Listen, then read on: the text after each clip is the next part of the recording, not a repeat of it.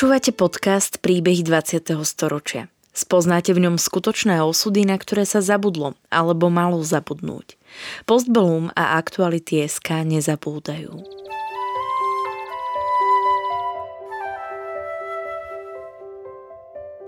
Vďaka konkrétnym príbehom sa dozviete, akým osudovým dilemám museli naši rodičia, starí rodičia, prarodičia čeliť. Postavení sme tak pred otázku, ako by sme sa v podobných situáciách zachovali my. Rozprávači príbehov 20. storočia rýchlo odchádzajú. Ich spomienky sú dôležité nielen pre nás, ale aj pre naše deti a ďalšie generácie, ktoré už nebudú mať možnosť sa s nimi osobne stretnúť.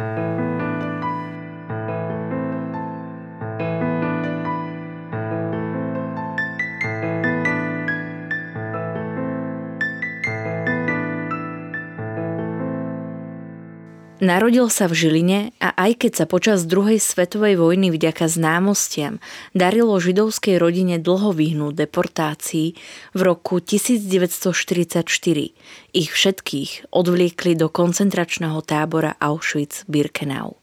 Už iba s otcom sa dočkali oslobodenia americkou armádou v tábore v Buchenwalde. Dva roky po skončení vojny odišiel do vtedajšej Palestíny, kde zakladal prvý slovenský kibuc na území Izraela. Konštantín Nürnberg sa narodil do žilinskej židovskej rodiny v novembri 1930. Obaja rodičia boli aktívni ľudia. Starý otec bol neplateným predsedom organizácie zodpovednej za spravovanie židovského cintorína a vykonávanie pohrebov. O svojej rodine Konštantín hovorí, že neboli ani bohatí, ani chudobní. Nižší stredný stav hospodársky nemali sme o to, nemali sme slúžky a tak ďalej, ale e, neboli sme chudobní, neboli sme, neboli sme bohatí.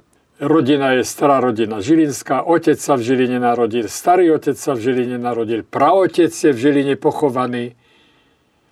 Od neho mám moje hebrejské meno Ješa Jahu. On bol známy len tým menom Ješa Jahu Nürnberg. Otec, čo je zaujímavé, otec bol členom Matice Slovenskej. A to ešte zavčas predtým nemal žiadne spojenie s fašizmom nemeckým alebo, alebo slovenským. E, našiel som od roku 32. že odplatil čenský príspevok a bol veľmi zaujatý slovenskou kultúrou, ako sa, to, bolo, to bola taká zvláštna vec e, v rodine, e, na ktorú sa pamätám. Matka pôvodom z Veľkej Byče Pôsobila v organizácii židovských sionistických žien a pre Konštantína bola aj v ťažkých situáciách pevným morálnym vzorom. Mali dobré osobné styky s, aj s kresťanmi, aj so židmi. To bola, bola, bol normálny život. A ako som ja, ako chlepec, co cítil, som, chodil som do židovskej, židovskej ľudovej školy a moji priatelia boli v väčšine E, Židia, ale mali sme aj slovenských e, katolíkov, ktorí sa učili, prichytali do e, židovskej ľudovej školy, lebo sa tam vyučovala Nemčina. E, sa na nich dobre pamätám, sme dobre boli e, spriateľení. Bol e, normálne detstvo. Ako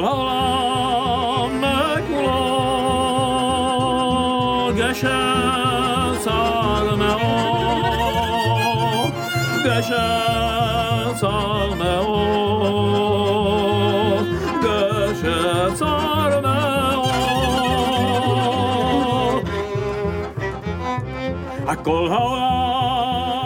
skutočnosti ako mladý školák rozdeľovanie na základe náboženstva sotva vnímal. Boli v nedelu, keď e, ľudia vychádzali z, z, z kostola, tak to sa spievalo, lebo kričalo Slovensko Slovákom, Palestína Židákom a Češi do Prahy. Nürnbergovci boli aktívnou súčasťou židovskej komunity.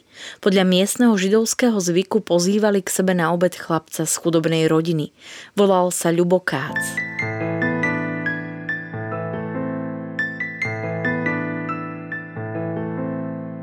Konštantín prvýkrát pochopil, že sa čosi zlé musí odohrávať, keď sa rodičov pýtal, prečo nemá súrodenca. Odpoveď bola, že teraz v Nemecku je veľmi nepriateľský názor proti Židom a veľmi, veľmi e, nebezpečný diktátor a keď on padne, potom bude mať sestru alebo brata a sa dobre pamätám, že moji priatelia nemali mladších bratov a sestry.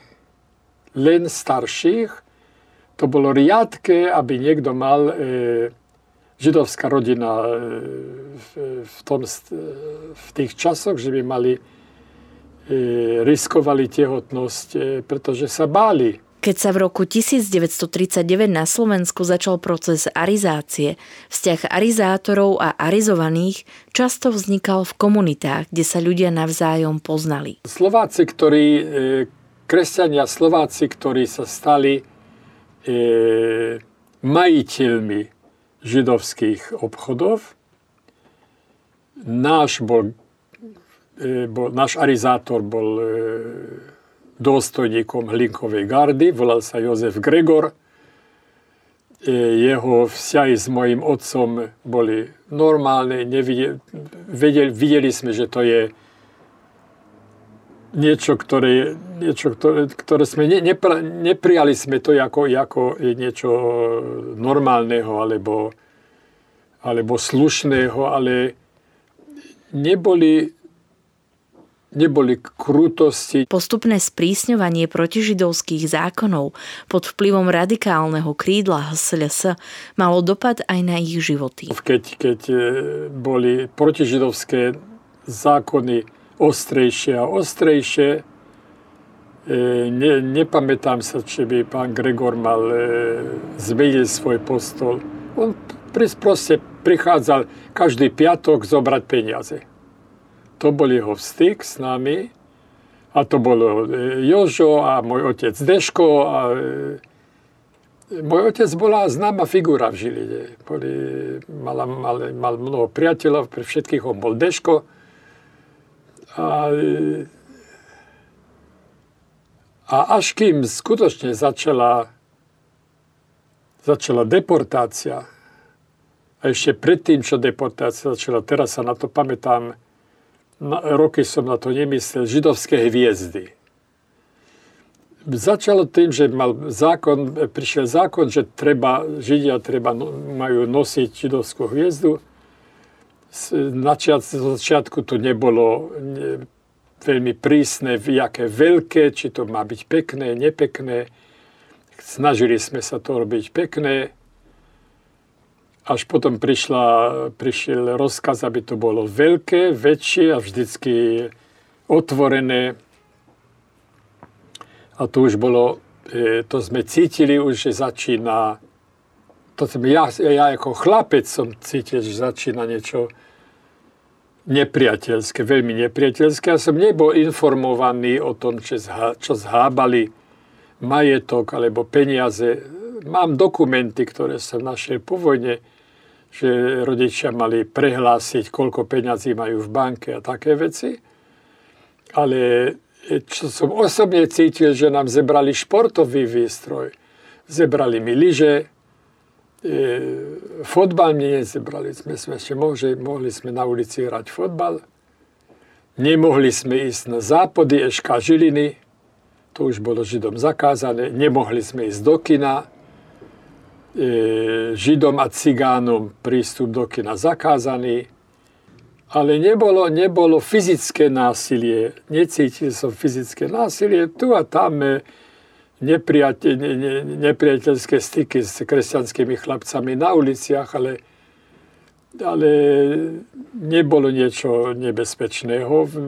Keď sa to zhoršilo, tak kresťanskí chlapci nám hádzali na nás kamene uliciach a to ma jeden raz znervozňovalo, som začal hľať, hádzať kamene, kamene naspäť, aj som o tom doma rozprával a vtedy mi rodičia povedali, by na žiaden prípad by si nemal hrať, hádzať kamene, pretože e, ich rodičom sa nič nestane, ale nás zoberú do policie a to bude zatýkač a tak ďalej. E, nesmieš vrátiť kamene, keď, keď, vás, keď sa na vás útočia.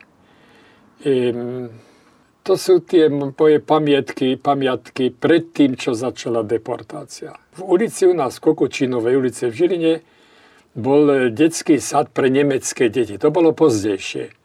Nemci začali evakuovať mládež do Slovenska, keď, sa, keď spojenci začali bombardovať Nemecko. A mysle, Nemci mysleli, že pre mníchovské udalosti, keď západné veľmoci opustili Československu, nebudú bombardovať Československo, Československé územie. Tak tisíc, desiatky tisícov nemeckých mládencov a detí prišli na Slovensku. Jedni z nich mali, boli, bola nejaká detská škola, alebo tak niečo v Kukučinovej ulici, ulici a e, tí chlapci mali kudle, sa to volalo, e, nože s hakenkrajcom. Na tom ja som mame povedal, ja by som tiež chcel mať takú kudlu, ale s Davidovou hviezdou. Tak mama mi povedala, nie, my sme není takí ľudia. My nebudeme nikdy nikoho zabíjať. A vtedy som už cítil, že ide, ide o zabíjanie. Lebo toto predtým, toto slovo v našom slovníku nebolo. To bol začiatok, začiatok e, ktorý, sa, ktorý som vnímal ako nebezpečenstvo. Je, rých, rýchlo odcestovať, keď je lapačka. Vlastne to slovo lapačka, vedeli sme, čo to je, že gardisti budú chytať židov na uliciach alebo v bytoch Zahábali sa už nie len rádia, alebo lyže, alebo fotbaly, ale vážnejšie veci. Ľudia, ktorí boli odtransportovaní, ich byty boli odovzdané kresťanom, tak boli iní susedia než tí, ktorí boli predtým. Takto som to ja vnímal. Ja nechcem hovoriť o veciach, ktoré som neskoršie naučil v mojom výskume. Ale ako chlapec, toto sú moje spomienky.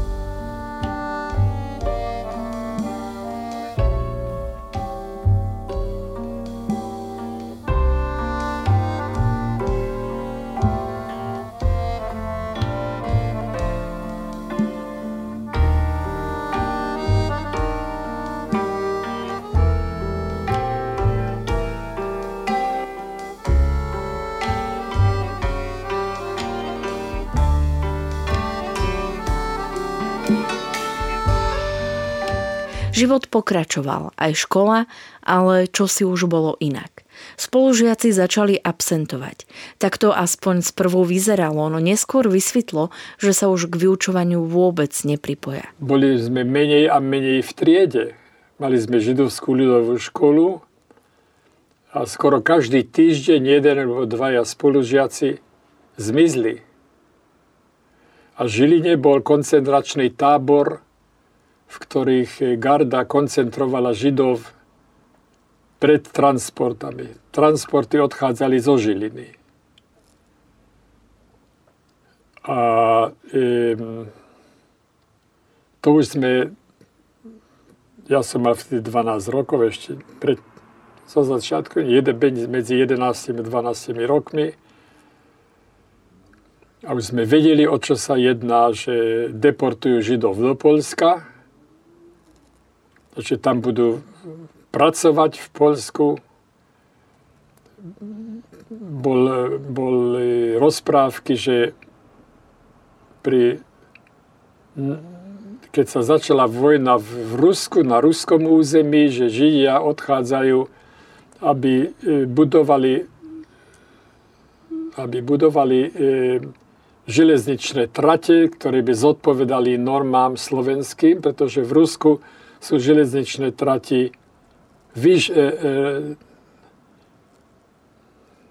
povedzte mi so slovom šir, širšie, je to správne povedať, širšie, než na Slovensku, že to bude práca. Druhá rozprávka bola, že ľudia majú sušiť, sušiť močiare, v Ukrajine. Nevedeli sme, čo sa stane. Nevedeli. A keď bola lapačka, volá sa to lapačka.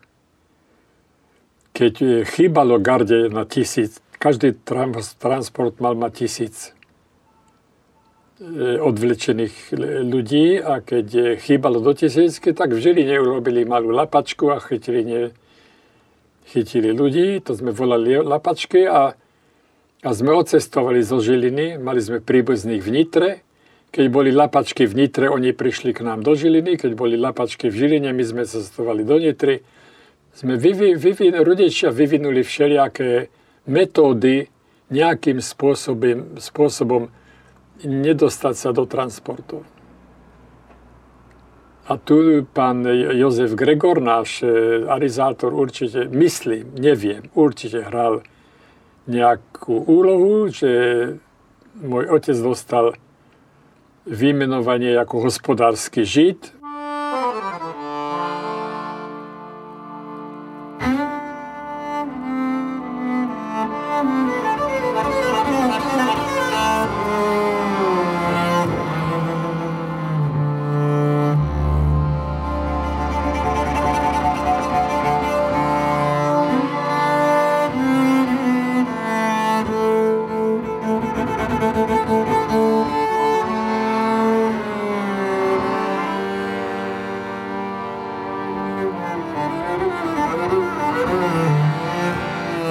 Deportácie z územia Slovenskej republiky sa zastavili na jeseň v roku 1942. Konštantín zhruba v tom čase dovršil 12. rok života. A 43. rok ja sa pamätám ako kľudnejší rok, kľudnejší čas, kľudnejší čas života. Transporty do Polska nechodili, založili sa pracovné tábory na Slovensku, Mal som priateľov, ktorí mohli z pracovných táboroch v, v prázdninách ísť k židovským rodinám, ktorí ne, nežili v táboroch. A mali sme takých hostov, ktorí prichádzali ku nám, tak som poznal deti z iných, z iných miest. Kontroly na vlakoch neboli prízne. Ja som mal priateľov v Veľkej Byče, to je 20 minút od Žiliny e, som mohol cestovať bez problémov do, do, do Veľkej Byče, ktorý boli rodisko mojej matky. Mohli sme sa, mohli sme sa prechádzať a pritom, môžem, pritom mám pamäť, že ja som bol členom e, cionistického hnutia, ktorí boli vtedy v, na, v podzemí ktoré sa volalo Hašomera Cair. A my sme e, chodili na Sulovské skaly a, a, a do Vrátnej doliny e, na, na výlety, ale sme museli byť veľmi tichí a veľmi disciplinovaní a museli byť veľmi v poriadku. E, na židovskej škole sme mohli na, na, na dvore židovskej školy hrať volejbal, ale nepamätám sa na, na násilné akty 43. roka. Pre mládež organizovanú v hnutí Hašomer Hacer usporadúvali nielen športové a kultúrne podujatia s čítaním židovskej poézie, ale aj prednášky o politike, ktoré mali mladých ľudí lepšie zorientovať v zložitej spoločenskej situácii. Ja sa dobre pamätám, že na začiatku roku 1944. mi e, Madrich inštruktor tej skupiny, k ktorej som ja patril ako najmleč, najmladší cen, mi povedal, počuj sem, hnutie sa rozhodlo, bude, bude povstanie na Slovensku, hnutie sa rozhodlo sa zúčastniť na tom povstaní, to je tajná vec, o tom nikom nemus, nemusíš hovoriť ani s rodičmi. A prišiel čas, aby si si obstaral revolver. Ja som mal 13 rokov, revolver to bolo niečo z iného sveta. Ja som mu povedal, Milo, volal sa Milo, kde si ja obstarám revolver? Kde si ty obstaráš revolver? Ja neviem. Som povedal, keď ty nevieš, aj ja môžem nevedieť. Toto bolo moje prvé stretnutie s e, organizáciou, ktorá vedela, že bude povstanie, spolupracovala s, e, s povstaleckými e, Slovákmi, kresťanmi, väčšinou s komunistami. E, a mali sme veľké debaty o tom, či sa my o to, máme, či máme sami seba chrániť a celý naš, celú našu e, energiu e, orientovať na, na prežitie, alebo či máte, či sa máme, keď to bude možné, osobne začleniť do boja proti fašizmu, proti Nemcom, proti antisemitizmu, proti transportom. Ešte neboli vtedy, začiatom 44. roku, transporty.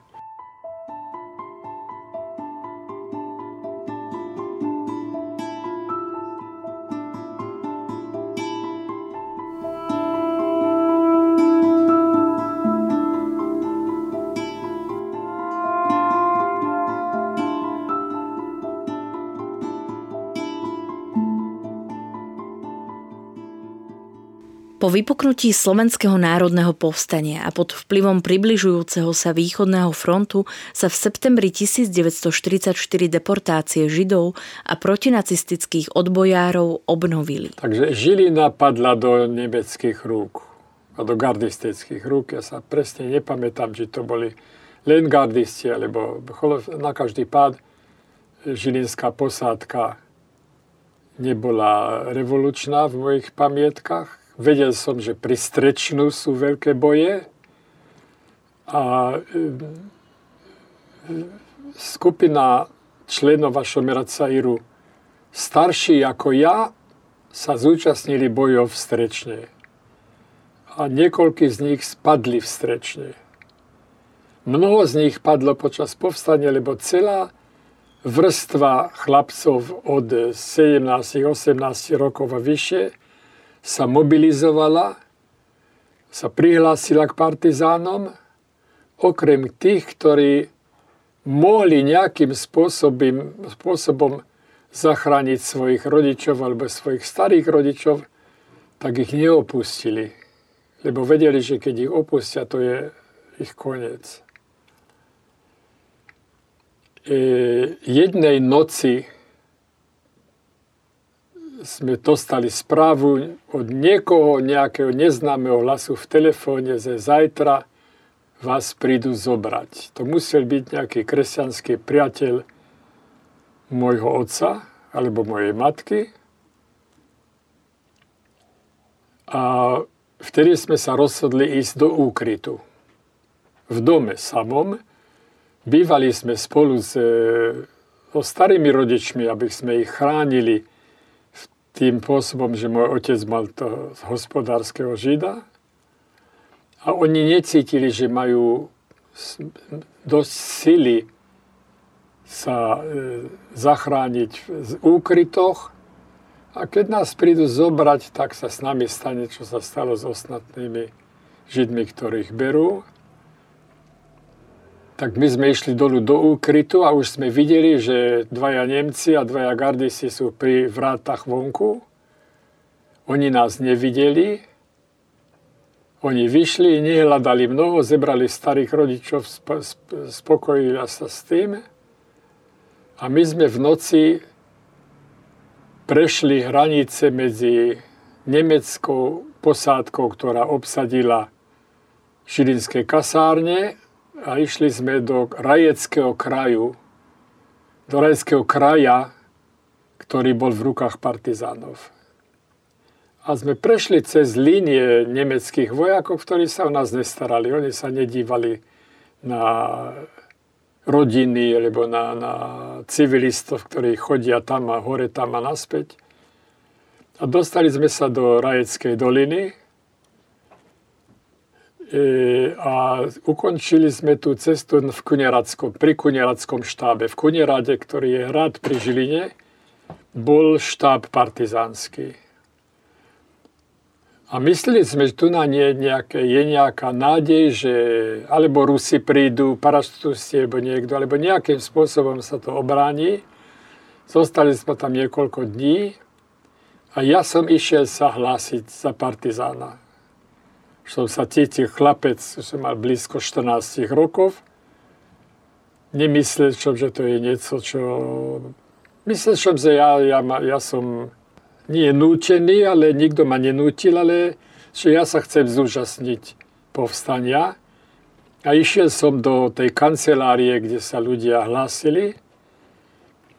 Tam vyjímali nejaký dôstojník, povedal, chlapček, príď naspäť, keď budeš trocha väčší ako puška. Pamätám sa na to slovo, doslova. Išiel som preč. E, a potom niekoľko dní, alebo jeden alebo dva dní potom Nemci dobili e, Rajeckú dolinu a my sme utekali do hôr. No, mysleli sme, lebo myslelo sa, že Nemci nebudú utekať do hôr, majú dosť práce v dolinách a môže byť, že tam budeme môcť niekoľko, nejaký čas prežiť. Bol veľký dážď, ja sa pamätám, išli sme cez dedinu, ktorá sa volá Ďurčina. A zrazu vidím cez obla, oblok jednej, jedných domkov tej dedine toho dôstojníka, ktorý ma vyhodil z, e, z mobilizačnej kancelárie, v ktorej stál, ale mal, nemal, nemal uniformu, už bol, už bol sedliak v normálnych sedliackých šatách a my sme išli ďalej, sme utiekli do hôr. A to, mnoho, som, mnoho som o tom rozmýšľal. O povahu povstania, že je to povstanie a tak rýchlo to povstanie prestane fungovať. Z jednej strany som bol sklamaný a z druhej strany som si myslel, jaký veľký rozdiel je medzi Slovákmi, ktorí sú partizáni a Židia, ktorí sú partizáni. Židia nemôžu ísť domov, na, keď, sa, keď sa rozhodnú, že, že nemôžu byť s partizánmi. Slováci môžu, majú kam ísť. Nebolo, nebol som úplne vedomý tom, ale potom po niekoľkých rokoch som si myslel, že to je rozdiel medzi národom, ktorý má svoju zem, kde normálne žije, a medzi národom, ktorý, národom, ktorý nemá svoju zem. V horách nad Ďurčinou strávili nakoniec Nürnbergovci niekoľko dní. Bolo tam, bolo tam skupina Židov asi 12-13 ľudí. Vykopali sme veľkú jamu, pokryli sme ju e, vetvami stromov. A v noci sa išlo dole kupovať zemiaky, usiedlákov a tak ďalej, až myslíme, že nejakí z tých sedliakov udali nás Nemcom a jedného dňa sme videli e, nemeckú jednotu, ktorá ide voči nám. E, zobrali nás, vysvetlo, že e, pod, dôstojníkov tam nebolo. Poddôstojník bol Nemec a vojaci boli Ukrajinci a v šatách SS-u, ale Ukrajinci hovorili rusky medzi sebou. Vojaci im neublížili, dokonca niektorý z nich im daroval trochu jedla. Čo skoro boli presunutí na policajnú stanicu v Žiline a odtiaľ do zberného tábora v Seredi. Nevedeli sme, čo, čo sa stane. Mysleli, že nás budú deportovať, ale rodičia mi nehovorili nič, čo bude, nevedeli sami, ale vedeli, prečo vedeli. Tu na, som preskočil na jednu, jeden moment, ktorý chcem rozprávať. E, jedného dňa, to bolo ešte predtým, než, než sa spojenci vylodili vo Francúzsku, som videl v židovskej, národ, v židovskej ľudovej škole dve osoby, ktoré som nepoznal. A ktorí mali ináč, oble, boli oblečení ináč ako mestskí žilinskí židia. A v Hašome Racajru som počul, že to sú ľudia, ktorí utiekli z, z Polska, z koncentračných táborov. Pozdejšie som sa dozvedel ich menách. Tie mená sú Svetoslav, dneska Vrba a Vecler. Určite ich poznáte. A vedel som, že oni informujú hnutie o strašných veciach, ale detaily som nevedel. Niekoľko dní potom mi otec rozprával, že na severe od Žiliny, nie ďaleko od hraníc v Polsku, je koncentračný tábor, kde každý deň zabíjajú tisíce Židov. Dokonca povedal, môže byť aj 10 tisíc Židov.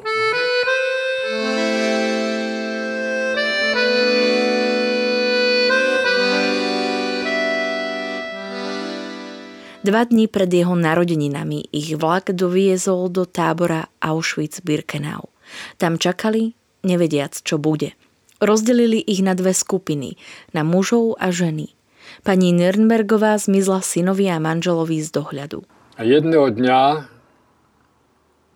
sme stáli vonku e, v daždi a videl som jedného chlapca zo Žiliny, ktorého som poznal, ktorý bol deportovaný z roku 42. Mal na rukáve svoje nejaké pásmo barevné, to znamená, že, že mal nejakú rolu v v organizácii tábora, volal sa Ľudokac, ja sa na dobre pamätám, pretože bolo, boli medzi Židmi, bol taký zvyk, že v stredostavovské alebo lepšie situované rodiny berú jeden raz na týždeň chudobné deti na obed u nich doma. A Ľudokac bol ten chlapec, ktorý každý týždeň prišiel k nám to bolo na stredu, prichádzal e, obedovať s nami a matka vždycky na tom stála, že on nebude, nebude ubedovať, obedovať v kuchyni, on bude ubedovať s nami spolu. Tak jeho som videl tam. On sa ku mne priblížil a prišuškal, prišuškal mi do ucha, máš 18 rokov a máš remeslo. A odišiel. Viac som ho nevidel. Nevedel som, čo s tým istou informáciou mám robiť, až som sa dostal do e, baráku, v ktorom bola tzv. selekcia. Čiže tam stalo niekoľko dôstojníkov SS a rozdeľovali ľudí podľa, nevedel, nevedel som ako, prečo, až som, som sa díval okolo, som videl, že stvoria dve skupiny na jednej strane som videl ľudí, ktorí mali e, nejaké, nejaký fáč alebo nejaké, nejaký znak, o to ide, išli s palicou, mali nejaký znak, že sú nie zdraví. A na druhej strane som videl ľudí, a starší, a na druhej strane som videl ľudí, ktorí vypadali zdravší, a vtedy som pochopil, čo mi vlastne ľudokac povedal. A keď moja rada prišla sa predstaviť tým, tým e, dôstojníkom, dolu nohavice, to už boli potom, že sme nás oholili na celom tele, a zakričal, zapovedal som hlasným, e, silným hlasom, a chcem elektriker totiž, že mám 18 rokov, že som elektrikárom. A mal som šťastie, že ma zaradili do skupiny tých zdravých ľudí, ale e, chorí a starší a malé deti išli na druhú stranu. Niekoľko dní sme ešte zostali v Osvienčime, nevedeli sme, čo bude.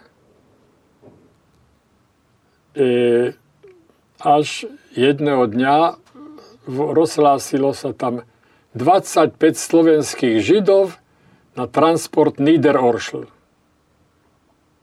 Ja som bol spolu s otcom, povedal som mu otec, my ideme do Niederorschlu. My neideme, toto je lapač, toto je e, klietka, e, oni, čo my vieme, toto môže byť nejaký horší koncentračný tábor než tento, kde my sme. povedal som, ja myslím, že horší ako tu na to nemôže byť. Každý deň zmiznú ľudia. Nemôže to byť horšie. Sme sa hlásili a to bolo moje, naše šťastie. V Niederoršli zostali pol roka. Toto obdobie aj miesto už bolo menej nebezpečné. Vyrábali sa tam súčiastky na nemecké stíhačky, no hlavné bolo, že sa tam nezabíjalo. V apríli, keď sa front blížil a bolo treba evakuovať, Niederorschel opustili. Peši pochodovali 10 dní do tábora v Buchenwalde.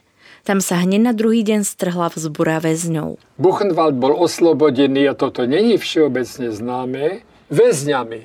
Ja sa pamätám, ráno vidím väzňov utekať s puškami v rukách s tým červeným e, trojuholníkom, to znamená politický, väzni a som rozumel, že ide povstanie. Ja som bol veľmi zvedavý, som išiel von na tú ulicu medzi tými barákmi a som porozumel, že sa väzni zbúrili.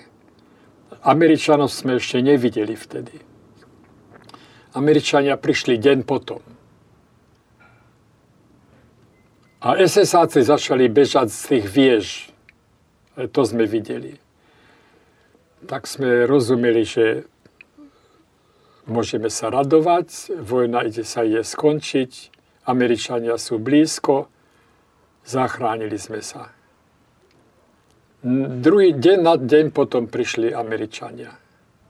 Čípoch, čierny, biely, you name it. Americkí vojaci a hrali veľmi dôležitú rolu i hneď postavili stráž pred barákom, kde boli potraviny skladené, aby ľudia sa nevrhli na, na potraviny, ktoré tam boli, pretože už mali už vedeli, že keď to je, to je smrť. Keď ľudia vyhľadení a kostri, ako sme my boli, nemôžu, nemôžu snášať eh, zrazu konzervu mesa. Konštantín sa pri návrate nemohol spoliehať na otcovú spoločnosť, pretože ten nebol schopný cestovať. Obaja však mysleli iba na jedno. Otec bol chorý, ležal v nejakom baráku na, na, na dláške s nejakým, na nejakou matrocou a, a dekami. Ale bolo, nebolo, oše, boli ošetrovania americké armády, Červený kríž. A on mi povedal, utekaj domov, hľadaj mamu. Ja som ho nechcel nechať tam slame, on mi hovoril, utekaj domov a hľadaj mamu. A to som urobil.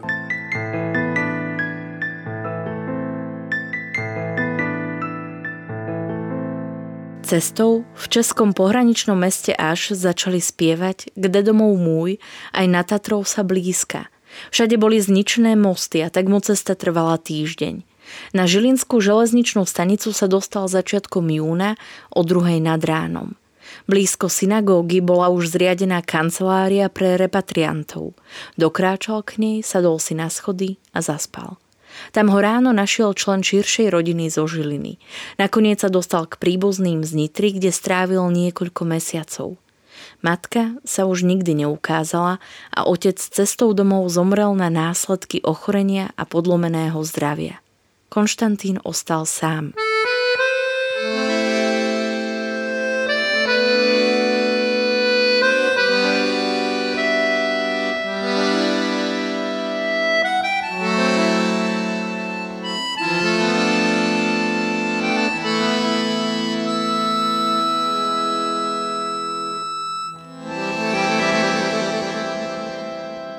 Povojnovom období ho zamestnávali dve myšlienky. Tá hlavná sa v ňom rodila už dlho. A nielen v ňom, podobne zrejme uvažovala väčšina Židov naprieč celou zdevastovanou Európou. Musíme mať vlastnú krajinu a vlastnú armádu. Po návrate z koncentráku mu diagnostikovali tuberkulózu a po poloročnom liečení sa rozhodol venovať poľnohospodárstvu. S novými skúsenostiami sa nakoniec rozhodol odísť do Palestíny a pomôcť vybudovať novú budúcnosť pre seba aj svojich krajanov.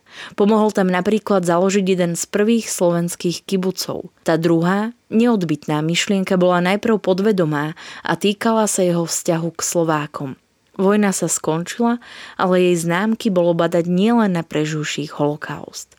Ešte počas vojny, hlavne v roku 1942, boli Židom odoberané byty a domy. Tieto potom boli prerozdeľované nežidovskému obyvateľstvu. Po vojne prišla teda náročná úloha majetok vrátiť do rúk právoplatných majiteľov. Keď som sa vrátil na Slovensku, som zo všetkých stran počul od kresťanov, od Slovákov, že viac sa tých židákov vracajú, než odišli. To bola všeobecná mienka.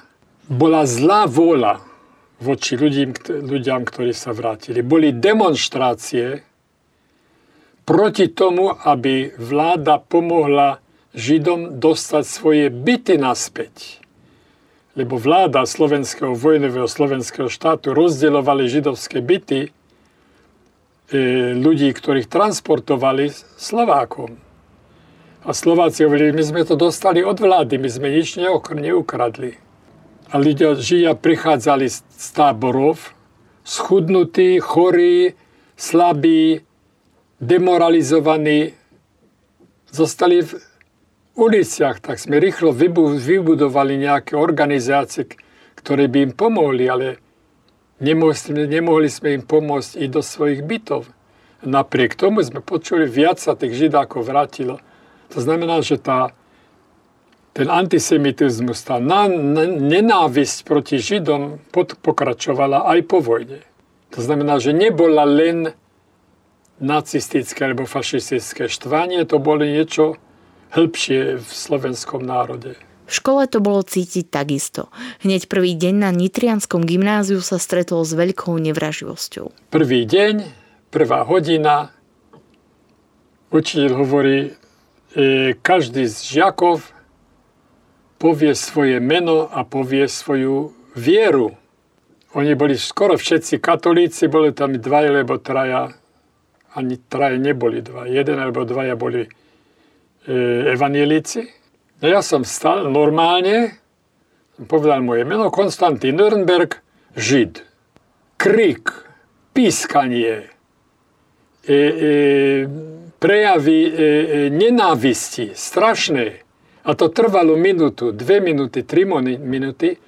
Ja som sa celý, celý čas díval na učiteľa, ktorý sedel za, svojim, za svojou katedrou a nepovedal nič. Napriek všetkému sa snažil u Slovákov nájsť prejavy súcitu so židovským utrpením. Pátranie ho priviedlo do Vatikánu, kde sa dostal k archívnym spisom, ktorých obsahom bola korešpondencia medzi slovenskými vojakmi na východnom fronte a slovenským vojenským velením. Vyplynulo z nej, že vojaci so zhrozením konštatujú, ako sa nemilosrdne vraždí civilné židovské obyvateľstvo. Táto správa sa od slovenskej vlády dostala až k cirkevným predstaviteľom vo Vatikáne, ktorí reagovali otázkou, či sa toho zúčastňujú aj slovenskí katolíci. Odpoveď slovenskej armády bola záporná, vraj to boli iba Nemci. Pre Vatikán to bolo skončený problém. Neboli to slovenskí katolíci, a tých židov, čo ich vraždili, nech ich čert zebere. Pre Konštantína to však bol dôkaz ľútosti slovenských vojakov. Musíme vysvetliť, že bolo slovenská, slovenskí vojaci sa vlastne zastali Židov. Slovenské veliteľstvo armády, keď to dali ďalej, pre mňa je to dodneska e, významný dôkaz, že nemusí mať tú, tú zabetonovú postavu negatívnu, stereotypickú voči Slováku. Konštantín Nernberg, ktorý začal používať svoje hebrejské meno, sa natrvalo usadil v Izraeli. Slovensko navštívil až po Nežnej revolúcii. Bol som v Žiline, bolo mi veľmi ťažko byť, byť v Žiline. A môj, môj rozhodujúci zážitok v Žiline bol, keď som sa nakoniec sa mi to podarilo vidieť náš byt, kde sme my bývali, až do, až do toho dňa, keď starých rodičov zebrali Nemci a gardisti a my sme ušli do, k partizanom. Niekto bol doma, zazvonil som, otvorili mi dvere, boli tam dve dievčatka, sympatické. A ja som samozrejme bol veľmi rozrušený vidieť ten byt. Pretože všetky spomienky prišli, prišli naspäť. A tie dievčatka boli veľmi slušné a, a citlivé a ma začali upo, upokojovať nemáte tak byť taký, taký strašne citlivý, už to tu na, je, sa to všetko zmenilo, už sa môžete sem vrátiť, už tu nie sú komunisti. A vtedy som prvý raz rozumel, že počas komunistického Slovenska holokost neexistoval. Že tí ľudia nemajú poňatia o tom, čo ich rodičia mali čas na tom, boli častočne vinní sa zúčastniť na hromaždej vražde. Nevedeli o tom nič. Zlo to bol komunizmus. Predtým nebolo nič. A mal som aj príjemné zážitky. Povedal som, odkiaľ som a odkiaľ prídem a kde som sa narodil. A ľudia mali pozitívny názor a, a, a pomaličky som sa cítil lepšie. Ale ostalo mi to, čo je, čo sa nemôže vymazať. Nemôže sa vymazať. A nemá sa vymazať. To je môj život. To je ale nie len, len mňa, mojich kamarádov, mojich spolužiakov, ktorí sa nevrátili, mojich rodičov, mojej rodiny.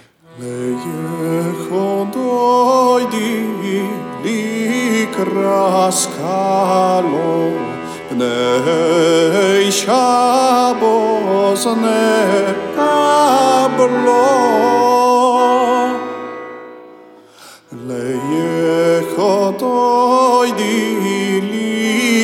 li kraskalo Bnei Shabbos nekablo Príbehy 20. storočia v Postbelom zaznamenávame, aby sme o ne neprišli, aj keď tu už s nami ich rozprávači nebudú. Aby sme nezabudli na ich osudy, na hrôzy, ktorým boli vystavení a na dôležité okamihy našej histórie, ktorá dnes býva často spochybňovaná a pre mnohých je neznáma. Podporte prosím našu prácu aj vy. Pravidelným finančným príspevkom na www.postbellum.sk. Ďakujeme. Podcastom vás prevádzala Sandra Polovková a spolupracovali na ňom Kristýna Lukáčová a Marián Jaslovský.